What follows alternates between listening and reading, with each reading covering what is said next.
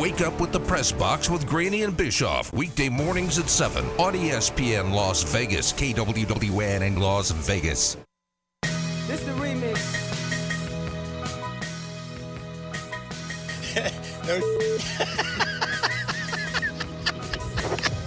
That's looped out to right field. You changed the subject real quick on that loop out to right field. I'm just describing the action. Pretty sure we don't have a seven, seven second delay, so. Ooh. Birthday plans? Football. That's uh, the beauty of my birthday. I get to. I, I can't remember the last time I had a birthday uh, without playing football. So that's my favorite thing to do outside of hanging with my family. So um, yeah, it's great.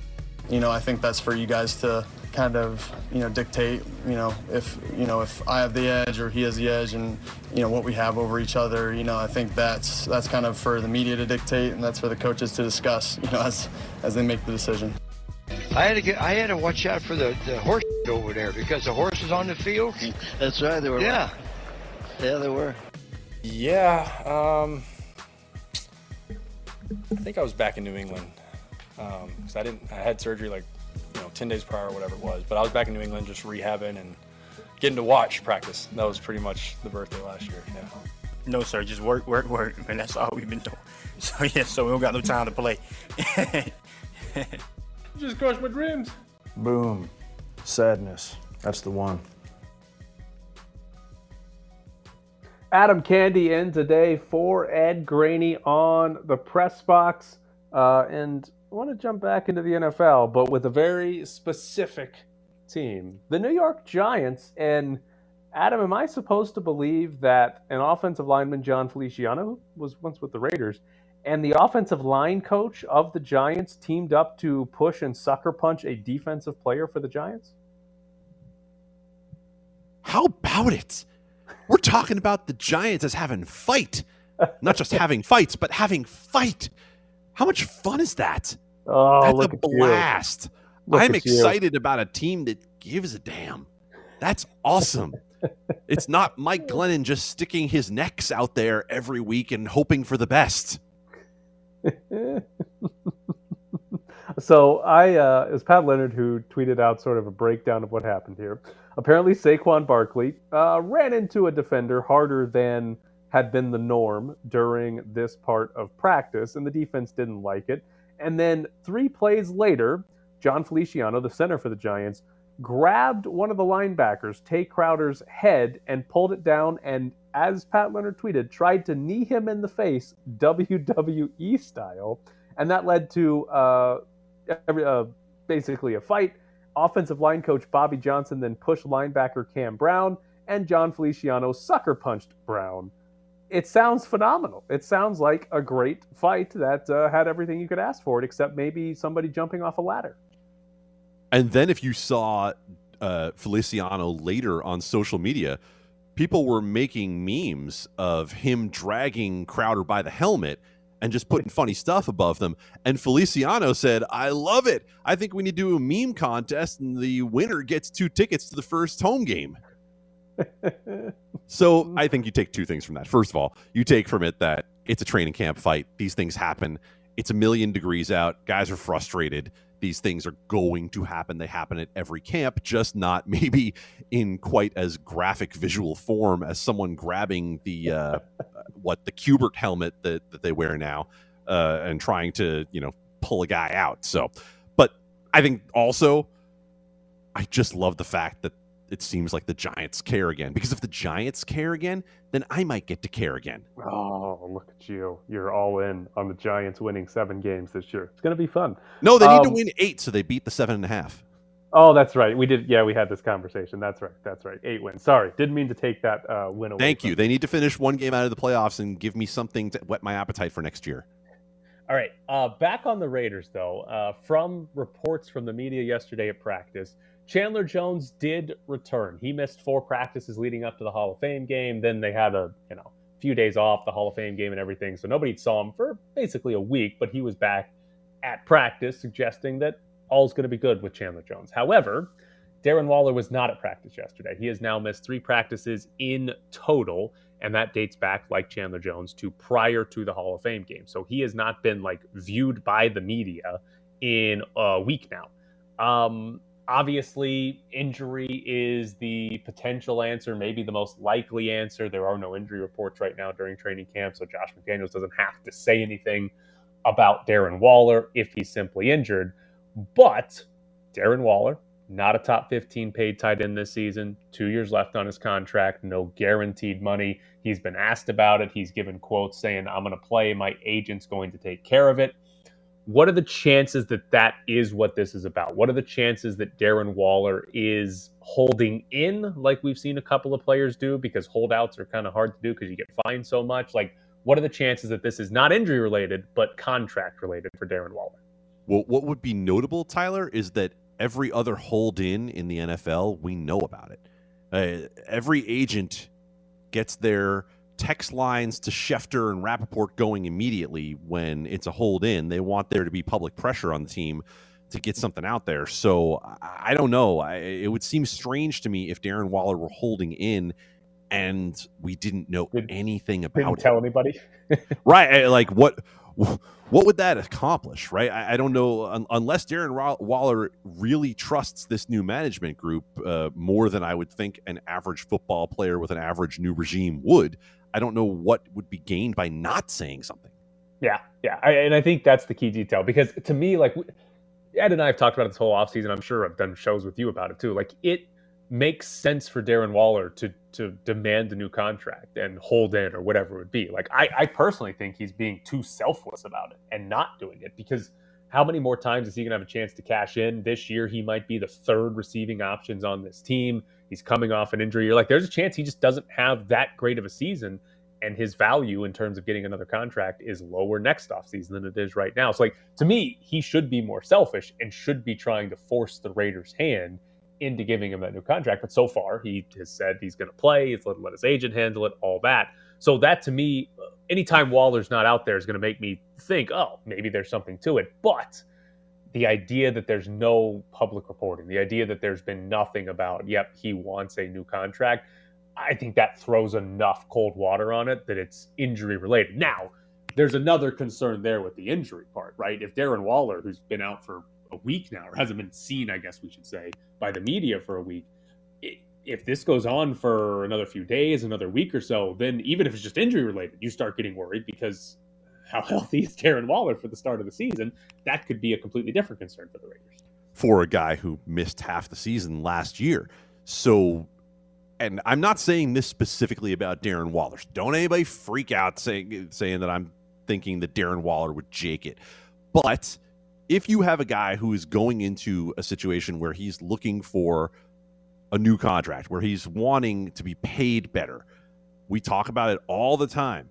When those nicks and dings happen and a guy has to sit out a week or a guy has to sit out a few days, at what point does the business decision begin to come into play, right? At one point, is a guy not going to push himself through a small soft tissue injury before it becomes a bigger thing where he misses half the season and doesn't have the ability to put a great season on film before he tries to go get paid? So I'm not saying that Darren Waller would do that, but these are all things that become questions through the silence. And this could all be solved by a little bit of talking and a little bit of information on what goes on. But of course, the NFL treats everything like the nuclear football. Right. I mean, we make fun of the Golden Knights for doing lower body, lower body, upper body stuff. If Darren Waller's hurt and Josh McDaniels just walked up to the podium yesterday or whenever and was like, "Yep, Darren Waller's out. He's got a lower body injury," we're, we're not having this conversation. We might be having the conversation about how injured is he and how long is he going to be out, and they're not going to get that info. But like the whole idea of contract situation, if if McDaniel simply said that, I've made the argument twice now about Robin Lehner, and the Golden Knights have found themselves in two different situations where they refuse to say anything about Robin Lehner, and both times it's hurt Robin Lehner. The first one being when he had the concussion, was out for a month, but the Golden Knights refused to say anything about why he was out.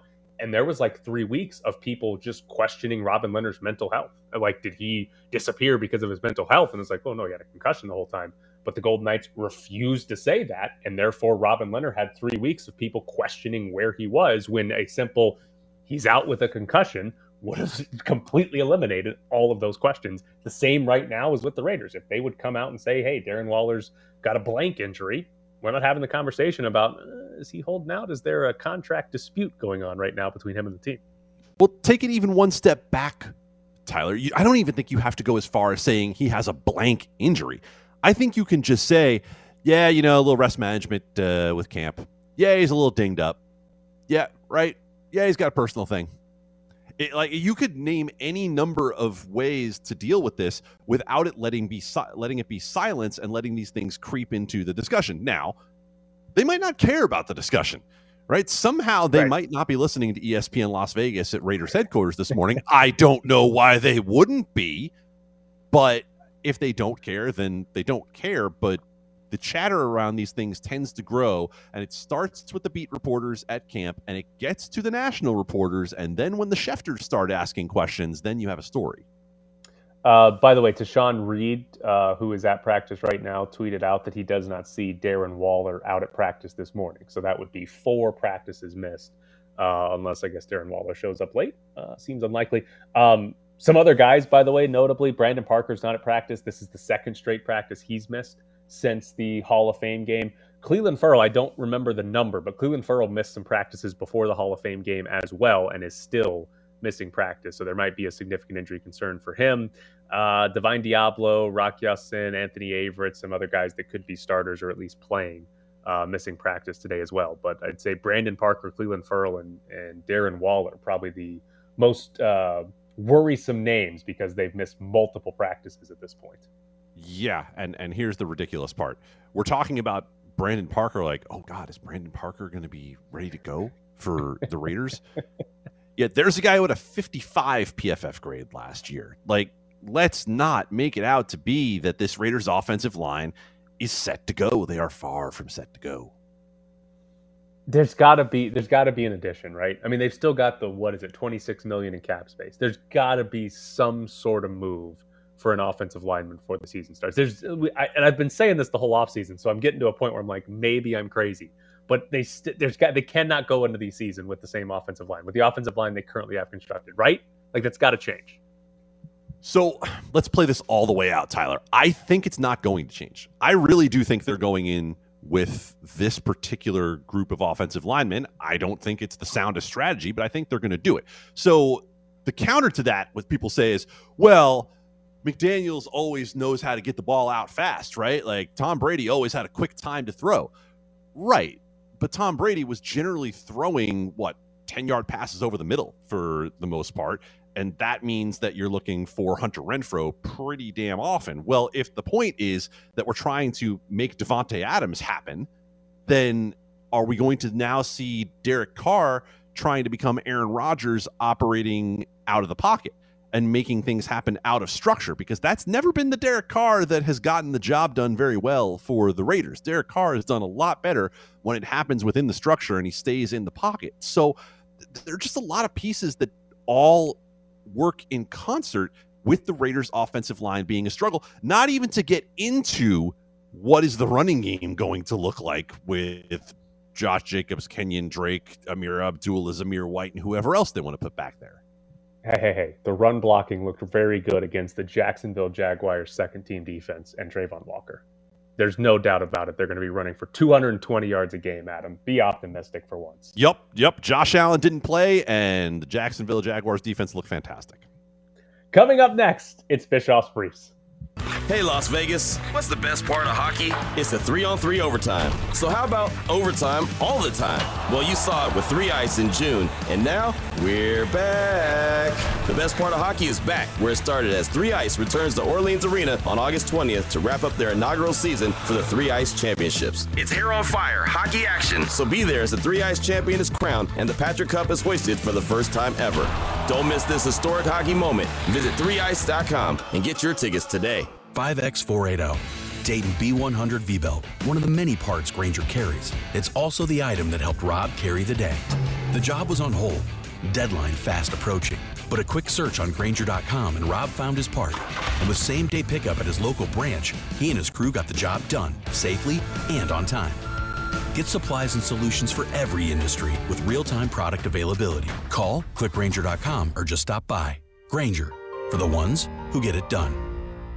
Cashback is not available on gas in New Jersey and Wisconsin. Susan, I'm sorry I'm late. Traffic is terrible. It sure is. But on top of that, gas prices have been skyrocketing. I can't believe how expensive gas has gotten recently. Prices at the pump are up, but I never pay full price for gas anymore. I just use the free Upside app that pays you cash back for every gallon of gas you buy. Wait a minute. Are you saying you actually get paid cash when you buy gas with the Upside app? Yes, I get real cash back every time I buy gas. And does that actually add up to anything? I've made around $200. Wow, that's serious extra cash. I'm downloading the free Upside app now. Download the free Upside app now to earn real cash back every time you buy gas. Use promo code FUN for a $5 bonus on your first tank. That's promo code FUN. You can cash out anytime right to your bank account, to PayPal, or an e gift card for Amazon and other brands. Just download the free Upside app and use promo code FUN for a $5 bonus on your first tank. That's code FUN for a $5 bonus. This summer is the perfect time to hit the open road in a new Chevy. With its impressive towing capability, Chevy Silverado is open to taking the boat out and making some waves. With its off road capabilities, Chevy Trailblazer is open to new points of view. And with its many safety features, Chevy Equinox is open to added confidence on your weekend getaways. See how a new Chevy can help you go a little farther this summer. See your Southern Nevada Chevy dealers. This season, get in the game with the William Hill Pro Pick'em Football Contest. Just pick the winning teams, no point spreads, and take home your share of up to $1,210,000 in cash prizes. For a $25 entry fee, you'll be picking for your share of $10,000 in weekly prizes. For the 2022 season, get to 215 season wins and stake your claim to a $1 million cash bonus. Register today as Week 1 picks must be in by kickoff on Sunday, September 11th. For more details and to see a list of participating locations, visit williamhill.us. Must be 21. Gambling problem? Call or text 1 800 522 4700. Get back to school in style. The Volkswagen Tiguan is the versatile compact SUV that can fit all your needs. With IQ Drive, you'll have peace of mind with driver assistance technology that helps enhance safety and reduce your stress on the road. Right now, get the sleek, strong, and smart Tiguan as low as 4.51% APR for five years. Find yours at Findlay Volkswagen Henderson in the Valley Auto Mall. 2022 Tiguan for highly qualified customers through VW Credit. See dealer for details. Expires 831 2022. Findlay Volkswagen. If you were referred to a lawyer at the scene of a car accident, did you know you may be a victim of a crime? I'm attorney Matt Hoffman with Battleborn Injury Lawyers. In Nevada, it is illegal to recommend a lawyer to an accident victim at the scene. And if a lawyer pays someone to harass accident victims at the scene, that's a crime too. So unless you want to hire a criminal attorney, don't sign up with someone just because you were pressured at the scene. Call Battleborn Injury Lawyers at 570 9000. When did the practice of law become more about the lawyer than the client? If you choose a celebrity lawyer to represent you, it can cost you. I'm Justin Watkins with Battleborn Injury Lawyers, where you matter, and that does matter. These billion dollar a year insurance companies bank on you hiring champagne and caviar lawyers who will roll over on your case and move on to the next one. Don't get shortchanged by your insurance company or by your lawyer. Call Battleborn Injury Lawyers today at 570 9000. That's 570 9000. I'm Matt Dunstan, local general manager at Les Olson IT. I'm excited to let you know that Les Olson IT is here. We've been providing Sharp systems for nearly 70 years. We are Sharp's largest dealer, with new Sharp copiers in stock, including installation, training, and maintenance. Les Olson IT is your best choice for office technology. Visit lesolson.com today.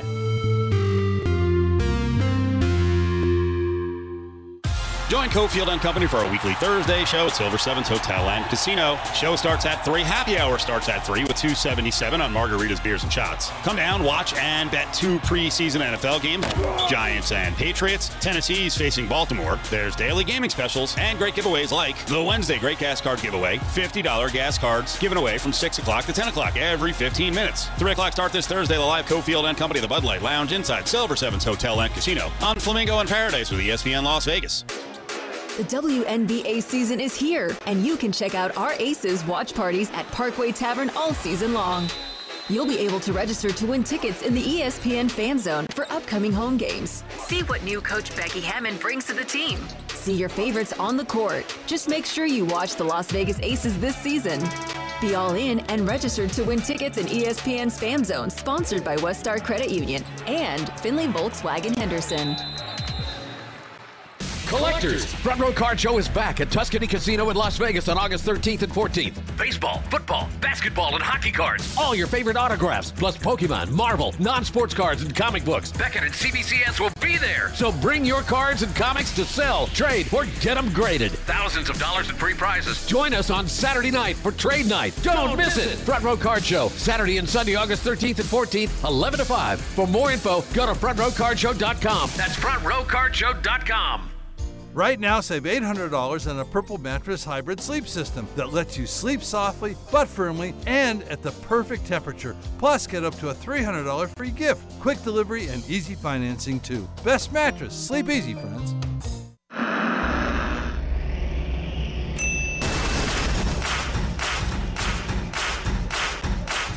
Bischoff's Briefs. Speaking as an extremely clever person, I feel a bit personally attacked by the concept of an evil genius. Anti intellectualism is rife in the world today, encouraged no small amount by a media concerned that their advertisers' claims that their breakfast cereal induces hallucinogenic bliss and woodland creatures might not hold up to rigorous academic study. Bischoff's Briefs. Well, let's see how far your street smarts and common sense go when you need someone to figure out how to turn a city sized clod of oceanic waste plastic into drinkable water and hospital grade insulin. Bischoff's Briefs. Just because I'm smarter than everyone else doesn't mean I look down on people. Someone has to make my sandwiches. Just because I can envision a vastly more efficient society with myself as absolute dictator doesn't mean I want to go to that amount of trouble. Just because I ordered the installation of an oubliette in my basement doesn't mean I have sinister intentions for it. Bischoff's Briefs. So stop asking questions and get your jackhammer out. Bischoff's Briefs today, taking a look at the Golden Knights and their new contract with Nick Roy, a five year extension that will pay him $3 million per season. By the way, leaves the Golden Knights with just two restricted free agents left to sign Nick Hague and Jake Leschyshyn. But first off, Adam, how do you feel about the Golden Knights breaking the Nick Roy contract extension on TikTok? I've downloaded TikTok. I've never. Oh, wow! What'd you download it for? I downloaded it when there was noise during the previous presidential administration that it was going to be banned, and I wanted to have it before it got banned, and then it just sits there on my phone. Okay, uh, as someone who watches TikToks every single day, I don't mind them trying to break news on TikTok. However, my problem is this the Golden Knights did not actually make a TikTok to do this. They just posted a video of Nick Roy talking monotone into a camera saying, I'm very excited to be here for another five years. That's not a TikTok. There was nothing special about that. That was just a video that they would normally post to Twitter. They need to do something creative with their TikTok videos.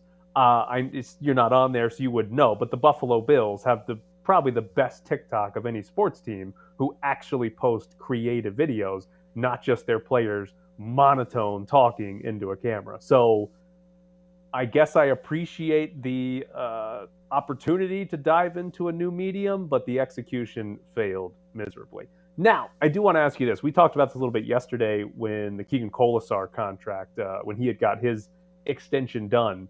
But you look at this Golden Knights team, and we kind of know who the top six will be. Maybe not what order they'll play in, but is Nick Roy the seventh best forward on this team? Ooh. Okay. Well, Max Pacioretty. Oh, sorry. um, no. Um, maybe at the moment, and I, I look, I don't have a hard ranking in front of me at, at the moment, but. Uh, there were moments with Nick Roy last year where he looked like a top six guy, where he looked okay. like he could fit on those top two lines. I mean, we saw him on the top yeah. two lines. Uh, we've seen it for for example. So I, think if you're going to go for a medium dollar five year contract, he's a guy that's worth it.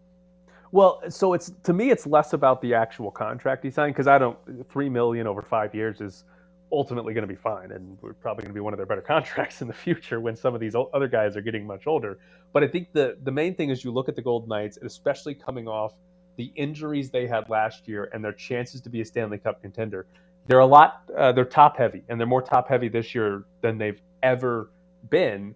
And your third line is potentially something along the lines of Nick Roy, William Carrier, and Keegan Kolesar or Michael Amadio. So like something like that. It's not going to be that good of a third line. But okay, you're top heavy and, and your top two lines, maybe they're good enough to sort of overwhelm and make it less relevant how good your bottom six are. But given the injury season we just had, given that Mark Stone had back surgery, and I have zero confidence that that's just going to be a non issue into the future, like this team is like two injuries away from Nick Roy and William Carrier, Nolan Patrick, like those types of names playing in the top six, which if it has to happen for four or five games, fine. If it has to happen for a month, that's when I think you get into like this scary situation of what how exactly good are the Golden Knights going to be if they have even average or in worst case scenario bad injury luck this season. I don't want to get too fired up about this and sound like Gerard Gallant with there's no first line, second line, third line. But I think back to the original Golden Knights and the fact that George McPhee came out after year one and said, Yeah, our isn't good enough. And mind you, Uh, you had guys like Perron and Hall on that second line who had pretty good seasons overall, and their third line was better than their second line. So I think where you worry for the Golden Knights is less about, well, the top heavy part and more about where you start to worry about, all right, just how bad is the depth, right? Because if you can credibly replace fourth line or third line players, then it's no big deal, right? But the, there is no replacing those guys at the top, even though guys like Nick Roy have shown they can move up a level. It's a question of, okay, when we say next man up, who is the next man up?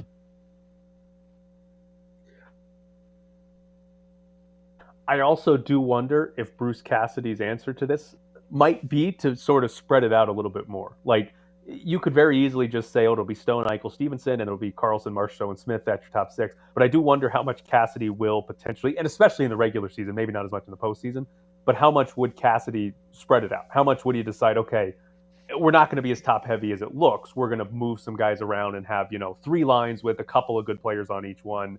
That way, it's not you know Amadio, Ben Hutton, or something like that, and Keegan Kolesar on the line together. So the question then becomes how much can the players that you spread out elevate other players? Right. Yeah. That has been the question all along. Right. It, what we saw was that when you had Pacioretty and Stone, it kind of didn't matter who was in between them. Chandler Stephenson proved to be the best option of everybody, but they were producing no matter who centered that line.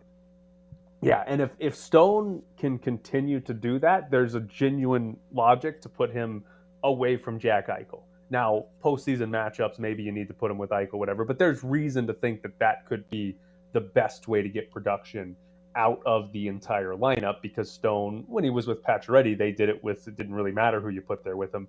They were going to be good. Mark Stone, maybe not 100% health. We'll see how his whole health is this year. But if he's still that guy, there's reason to do that. And and similarly, uh, So Karlsson and Smith, you can break them up to an extent and put a different guy on that uh, line, and maybe you get similar type numbers. So I'm I'm curious to see what they do because outside of forward group, they're they're actually pretty deep defensively. Their top six assuming they get Nick Hague signed in here, their top six defensively, they're going to be pretty good. They should be pretty good. And then goaltender's a big question beyond that, right? Potentially Logan Thompson's good, but it's a very small sample size. What's Robin Lehner's health situation? If he's Robin Lehner at the top of his game, Robin Lehner's excellent. But he's been injured a lot since he's been in Vegas. He had shoulder surgery.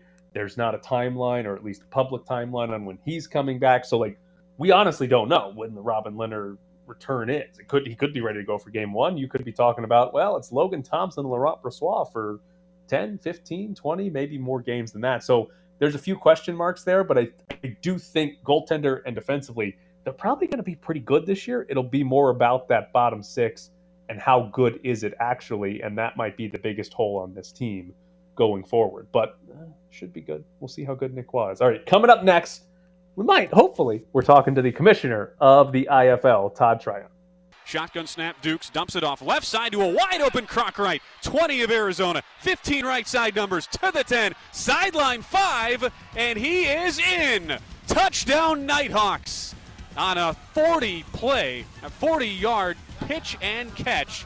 The dump off from Cameron Dukes to Jordan Cronkite as he takes it to the house. Back to the press box, summer edition, featuring Adam Candee. We do not have Todd Tryon, the commissioner of the IFL. But the IFL championship game is in Las Vegas this month. If we get Todd, we'll uh, bring him to you shortly, hopefully.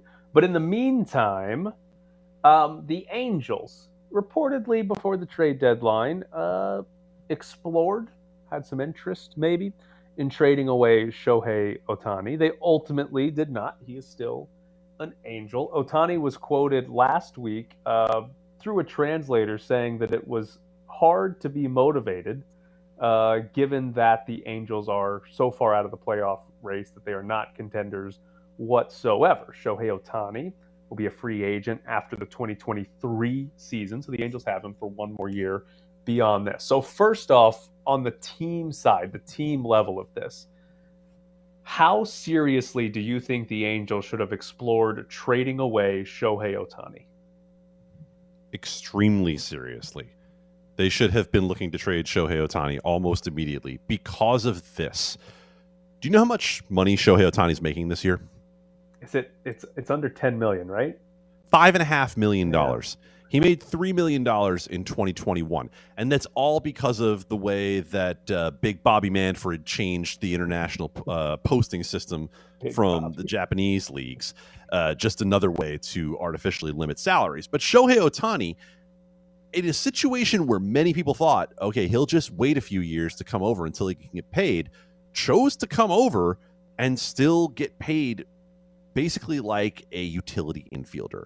So if you're Shohei Ohtani, you're not taking a discount from the Angels. So if the Angels believe that they want to have Shohei Ohtani beyond 2023, they're not getting any sort of discount on what you would get him for as a free agent. And I think Shohei Ohtani would understand very well that if he wanted to go back to the Angels, and let's just pause there, based on everything Shohei Ohtani has said, he does not want to stay with the Angels. But if he did, you can pay the same price you would if you traded him away now and got a haul of assets to make this team better.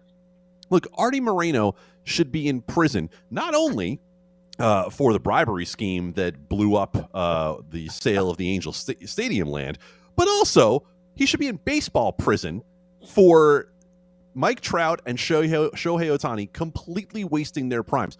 Mike Trout has played in one playoff series. How is this possible? Mike Trout has never been to the World Series because they've never been able to surround the best player in baseball with sufficient talent. And that was the idea of bringing in Shohei Ohtani. Well, guess what? Even Shohei Ohtani hasn't been able to elevate everything that's gone on around him. So they should have traded him. And if they wanted him back, they should have just been prepared to spend the money in the first place. I know it's not a great comparison because it's a salary cap sport versus a non-salary cap sport, but we talk all the time about rookie contracts in the NFL, especially with quarterbacks and how much value they provide you.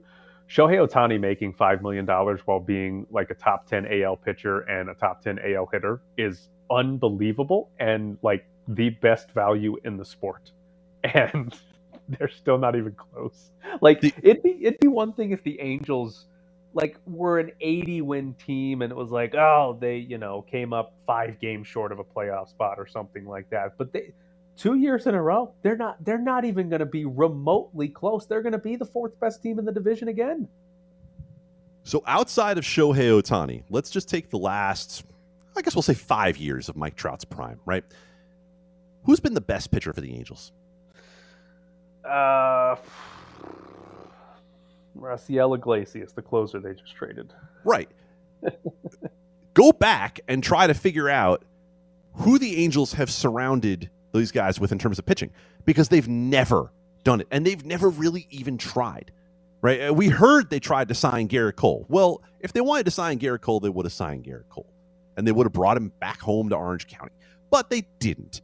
And so the best pitcher I can remember during that era is Jered Weaver. Yeah. And we got to go back a ways to get to Jered Weaver. So, again, if you're the Angels right now, you had Shohei Ohtani for $3 million in his MVP season. It might be the single most return on investment that anyone got in professional sports last year. They absolutely should have traded him. Now, when you, you mentioned something also, Tyler, and I want to put this back to you. When it comes to translators uh, for athletes who are speaking in a second language, Shohei Ohtani has pretty consistently been very matter of fact, right? He's it's been very much straight down the middle when they've said, "Well, how do you feel?" and he's been like, "I want to win." right? And then you ask him a question like this, and he says, "Yeah, it's hard to stay motivated." There's not a lot of hyperbole in situations where I think otherwise we would be adding hyperbole to it. Like, do you take quotes with a grain of salt when they're second language quotes coming from an interpreter? Yeah, I think I do on a some degree. Like it's certainly not the player saying exactly, and you don't you don't get the emotion of the player too, especially if you're watching it. You don't always get the emotion of what it is, so it's it's comes across a little drier or a little bit more. Okay, we do take it with a grain of salt. But joining us now, the commissioner of the Indoor Football League, Todd Tryon. Good morning, Todd. How are you today? Well, good morning. I'm doing great. Uh, the IFL championship game is here in Las Vegas on Saturday. The Quad City Steamrollers taking on the Northern Arizona Wranglers. But Todd, I, I wanted to ask you something because you've been a part of the IFL for a long time. League's been around since 2008. We see a lot of non NFL football leagues, whether they're indoor or outdoor, that pop up and don't always survive. What's like the overall key? Like, how, how has the IFL survived for so long when we see so many other leagues fail? Well, it always starts with great ownership, and I think uh, through the years we've done a great job of, of understanding what our vision is and, and what we're trying to attract. And when you can start attracting, you know, your your Bill Foley's of the world, you know that uh, your your league's doing something right. And when you look at the game itself, I remember I, I, covered the Las Vegas Gladiators of the Arena Football League back in the early 2000s, and I'm curious, how has the game itself evolved over time? How, how have you seen indoor football move along? You know, for our, our league specifically, we're a little more like the outdoor set of rules, where the Arena Football League had some gimmicks in there designed for high scoring. And I think that's kind of what's unique about our rule set is it can transition to the outdoor game. The the consumer can sit there and understand the rule set a little bit instead of 60s and 70s, we're, we're 40s and 50s. And, you know, our, our you know, our league has risen. When we first got going here years ago, we were at D2, D3 level, and and if you look at our rosters now, it's riddled with uh, high level D1 athletes. I'm I'm curious when you bring up ownership being important and and Bill Foley being a part of this. What was that process like with Bill Foley? How much of it was presenting to him, like, hey, you know, you owning an IFL team, and how much was it was Bill Foley like coming to you guys and being like, hey, I I want to own an IFL team? You know, to, to be honest, I have to give all all credit to, to Chuck and Mary Brennan of, of the Dollar Loan Center. They're actually the one that uh, you know brought the idea to to Bill Foley, and, and Bill loved it, and you know they partnered up, and you know Chuck's a, a, an old friend of mine from Sioux Falls, South Dakota, and, and called and said, "Hey, I got a a hot owner here who wants part of your league. What do we got to do?" And, and you know, so I would Chuck was really the driving.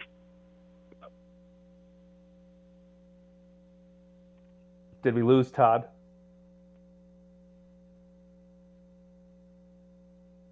Did we lose everybody? Did I get? Well, you lost? didn't lose. You didn't lose me, Tyler. You'll Okay. never lose me. Did we? Okay. Todd, are you still there? Yeah, I'm here. Can you hear me? Yes, yes, we got you. Yeah, we lost you in the middle. Uh, in the middle there with uh, uh, Talking about the on, Brennans. bringing on Bill Foley. Yes. So now, uh, Todd, as we look at the facility here, uh, I'm someone who uh, I live right near uh, where the Dollar Loan Center is. I've been very impressed with uh, what what they've done with that facility. Why was that the right place to host this championship game? uh, you know, it goes back to the support of the Dollar Loan Center. It goes back to the, the anytime you're looking at a neutral venue, and this is the first time we've gone neutral. It's always been uh, whoever had the top seat is who was hosting. Uh, the size of the facility was ideal. It's a very intimate setting. I mean, you walk in there, you're like, yeah, this was made for indoor football, and uh, it, it it's a destination city. It's a destination location, and so as we sit here and and bring all the ownership groups in, and they're bringing all their coaches in, and they're bringing their fans in. Uh, it, it's just it's an ideal place to uh, have a neutral championship game. So, uh, what was the thought process behind that when you go from having it at home arenas to neutral arenas, and how big was the concern of okay, if we do it at a neutral place, getting the attendance that you want for a championship game? Well, you know, the the, the positives is is and this year we had ten to twelve weeks. We we made the deal back in May, and and by the time you really get things going, you got eleven weeks to uh, start the promotion and, and get things going. And and so this year we had a very short timeline on on doing it. uh, now after our game, September, or I'm sorry, August 14th, we'll start the promotion for next year. I think that's the benefit of it is you've got 12 months to sit here and prepare. Where traditionally, you know, our conference championship game just got done last weekend. You would be only having you know two weeks to 10 days to prepare for that national championship game.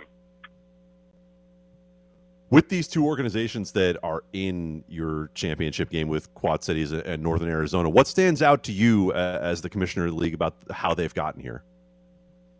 You know, they're two unsuspected teams of being in this, and and I think that's what makes it fun. Is anytime you have uh, you know two teams that were not at the top, or not the top seeds, it gives everybody else hope.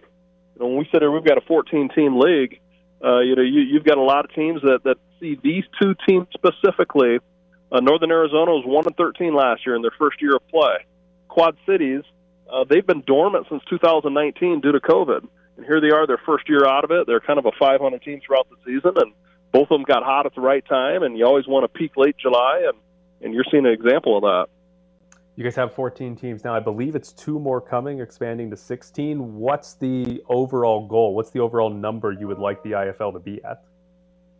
You know, it, it's kind of a moving number because you're never going to say no to great ownership group, but 24 is is the goal. We're in two conferences right now. Ideally, you'd like to get into two divisions in each conference. Uh, you know, we we've got a great conference here out west, and we got a great one in, in the Midwest, and we're kind of poking our head out there east, and uh, you know, so the development you can see will will fall in around the west and the Midwest uh, as we continue to uh, build a national footprint. Well, he is Todd Tryon, the commissioner of the Indoor Football League. Their championship game, Quad City and Northern Arizona, is this Saturday in Henderson at the Dollar Loan Center. Todd, we appreciate your time this morning. Thanks for joining us. My pleasure. Going to be a great event. So there is Todd Tryon. And again, Saturday out at the Dollar Center in Henderson. You can head out for the IFL Championship. Vegas Nighthawks just completed their first season in the IFL. And now we've got some tickets to give away. If you want to go see Rob Zombie playing with Mudvayne and Powerman 5000, Saturday, August 13th, that's this Saturday at Michelob Ultra Arena. We got a pair of tickets for you. 702 364 1100 is the phone number. You get Rob Zombie tickets for this Saturday at Michelob Ultra Arena. 702 364 1100. If you want to go see Rob Zombie, be caller number 11 right now. I was in there working out one morning, and, and Bill brought me in um, to his office and just said, "Hey, you know, we're uh, we're going to trade you to Vegas, you know, to, to Josh and them, and um, you know, really appreciate you and everything you've done here." And you know, I thanked him just being able to you know play for those guys and a part, be a part of that organization. Um, you know, was a blessing. You know, coming out of college, so uh, it was it was a great it was a great conversation. You're locked in the press box. Congratulations to Salvador, who won tickets to go to the Three Ice Championship. Landry won a pair of tickets to go see Zane Lamprey, the comedian, and Anthony won the Rob Zombie tickets just a few minutes ago. We should have tickets to all three of those events tomorrow as well. So if you are interested in any of those, tune in. We've got tickets tomorrow to give away as well. Um, according to all the media out covering Raiders practice, we had our first fight at Raiders training camp. Yeah. Uh, Adam is very pro fight at training camp this morning. He likes to see the fight in the New York Giants, the WWE style fights. Uh, apparently, Maxx Crosby and Dylan Parham started the fracas today at Raiders training camp Whoa. during a one on one drill. It was a So- fracas? It was. Yeah, a, I, I hear it was a Donnybrook. Okay, as long as it didn't go full brouhaha. Uh-oh. n- now you guys are gonna make me scroll back through here and see who used the word fracas because I'm st- I stole that from somebody on Twitter. But Maxx Crosby, Dylan Parham got in a fight. I think as long as Maxx Crosby didn't get hurt, Josh McDaniels will be happy with it. Right, isn't that the biggest problem here? That it's Maxx Crosby who's involved. Like it would be a very Raiders thing if somehow Maxx Oh. Crosby's hand got broken in a fight Oh. with Dylan Parham. Okay, so this reminds me of one time in one time. Well, not one time. We had them yearly, but we were having a race riot in my cafeteria, and our quarterback was about to throw a punch, and our liter- literally our head football coach just came out of nowhere, picked him up, and kept running, and just got him the hell out of the like. He just literally like picked him up like a baby and just kept running and got him out of the fray. It's a good coach. One of the best coaching moves he probably made in his entire career. Yeah, well, we won three seasons and we won three games in four seasons. So yeah, it was, we need to protect that guy. Would have been zero in four seasons if he hadn't done that. Come on, you gotta you gotta protect the quarterback. I mean, listen, NFL wise, if Josh McDaniels saw Derek Carr about to punch somebody's helmet, he should run in there and try to grab him too. Well, That's we've already do. seen we've already seen Josh McDaniels get mad at a defender who got too close to Derek Carr during training camp, right? We know he's out there playing police. you don't want to watch Jarrett Stidham for the entire season? That'd be fun. It? Nick Mullens, come on, Nick Mullens. Oh. So, uh, who is the player that you think, if someone started to, like, who would be the least likely player that someone would start a training camp fight with? Do you think it'd be Jordan Davis from the Eagles? Oh, the like the dude- entire NFL. Okay. Like, like who in the NFL would be like? It, it was always well known that, like in baseball, that like if you go out there and try to attack Kyle Farnsworth, you're going to get your neck ripped off. like, like everybody knew, like that dude could hit you with a hundred in the head, and you're just going to trot down to first base. But like, who's who's that guy in the NFL? Okay, so who's this? Basically, who's like the scariest guy in the NFL that you wouldn't want to get in a fight with? C- Well, because I could have answered that question in the past, but now Richie Incognito has retired. Well, it wouldn't even be the the actual fight with Richie. It would be the fight is over and Richie accidentally steps on your neck. yeah. Oh, yeah. It would be Christian accidentally being in Yeah. big quotation marks. Yeah. It, it- it would be what would happen to you in the locker room after, right? Yeah. Jesus. it's not so much that he punched me; it's what he said. Oh. Okay, so you don't have an answer for me. Like, there's there, there's I no do not. NFL player that you're just clearly Who? terrified of. Maybe. I mean, uh, me personally, I'm terrified of all of them, but Well, not all right, one so- that I think other NFL players should be terrified of. Just, just the one All guy. right, let, let me let me flip this on his head. Aaron Let- Hernandez. Aaron, uh, well, dear, rest in peace. Uh, uh, let let me change this. Lotus Broadcasting person, oh, that I'd be afraid to go get in a fight with. Okay. like like, and why is it Willie? Is, is Willie? How's Willie's knee? Is he walking okay? It, it's not that. I'm not concerned about the knee. It's the fact that low man is always going to win, and Yeah, Willie's and- got that fire hydrant build to him where it's like, I, I'm not going to get under him, and he's probably just going to be able to go through me. Yeah, but like Willie's nice, so like I don't. I that's- think Willie that is might True. like he's he'll he'll beat me, but he's not gonna go over the top with it. Like he's gonna like stop. Oh, that's an excellent point. You know, like, I, I, I worry. All right, let me bring up another. one. I think someone like JVT, who who who likes to hurt with words on occasion, I, I think he might like be able to like if he got a good punch in on you, and then like while you're down, he might look at you and go, "You're really ugly." so you're worried about the emotional toll as long as the as, as well as the physical. Well, I'm just saying, there's no one who clearly, other than Willie, like you said, who's probably too nice to really hurt you. Like, what what else could someone do that I would be scared of? Right? I'm not sure who who or what it would be. Yeah, I don't. I, I feel like I mean, who who would not? Would Cofield stop? Would Cofield have the niceness and be like, "All right, that's enough. Well, I've Co- proven my point." Cofield would take his 29 pounds of meat and just swing them at you. I was about to say, right? who- like he'd just take a giant side of frozen beef and beat you. That could be dangerous because you know Cofield's uh, he's a Jersey guy. He might know a person or two who might uh, you know who Yeah. might jump in. Wasn't uh, I mean, wasn't there a wrestler in the '90s whose like finishing move was to just sit on the other wrestler? I feel like that would be cofield's final move. Yeah, uh, what's uh, God, uh, Rikishi? Was it Rikishi? I think it might have been Rikishi. That that is now. that. by the way, that is the third wrestling reference on this show. I've been counting because we already had a D-Generation X earlier from David Roth, right? And then we had a WWE mention from Tyler before, and now we've moved on to wrestlers who sit on your face. I mean, well, mine mine was reading that that was the description that one of the Giants beat writers had was that it was a WWE style knee to the face from Jon Feliciano. So you're right though. But like I, I will say, every Tuesday when David Roth is on, I feel like he probably mentions wrestling at least at least once during that interview. Somehow he works it in. I want to be please add me to this 65 Mets fan group chat that he has going. I need to see the conversation in there and just how depressing it is. I was going to say you don't have anything you actually have to say or add. You just want to witness the. the Oh I, no! I want no. I want to lurk hard. Like I. I want to lurk so hard.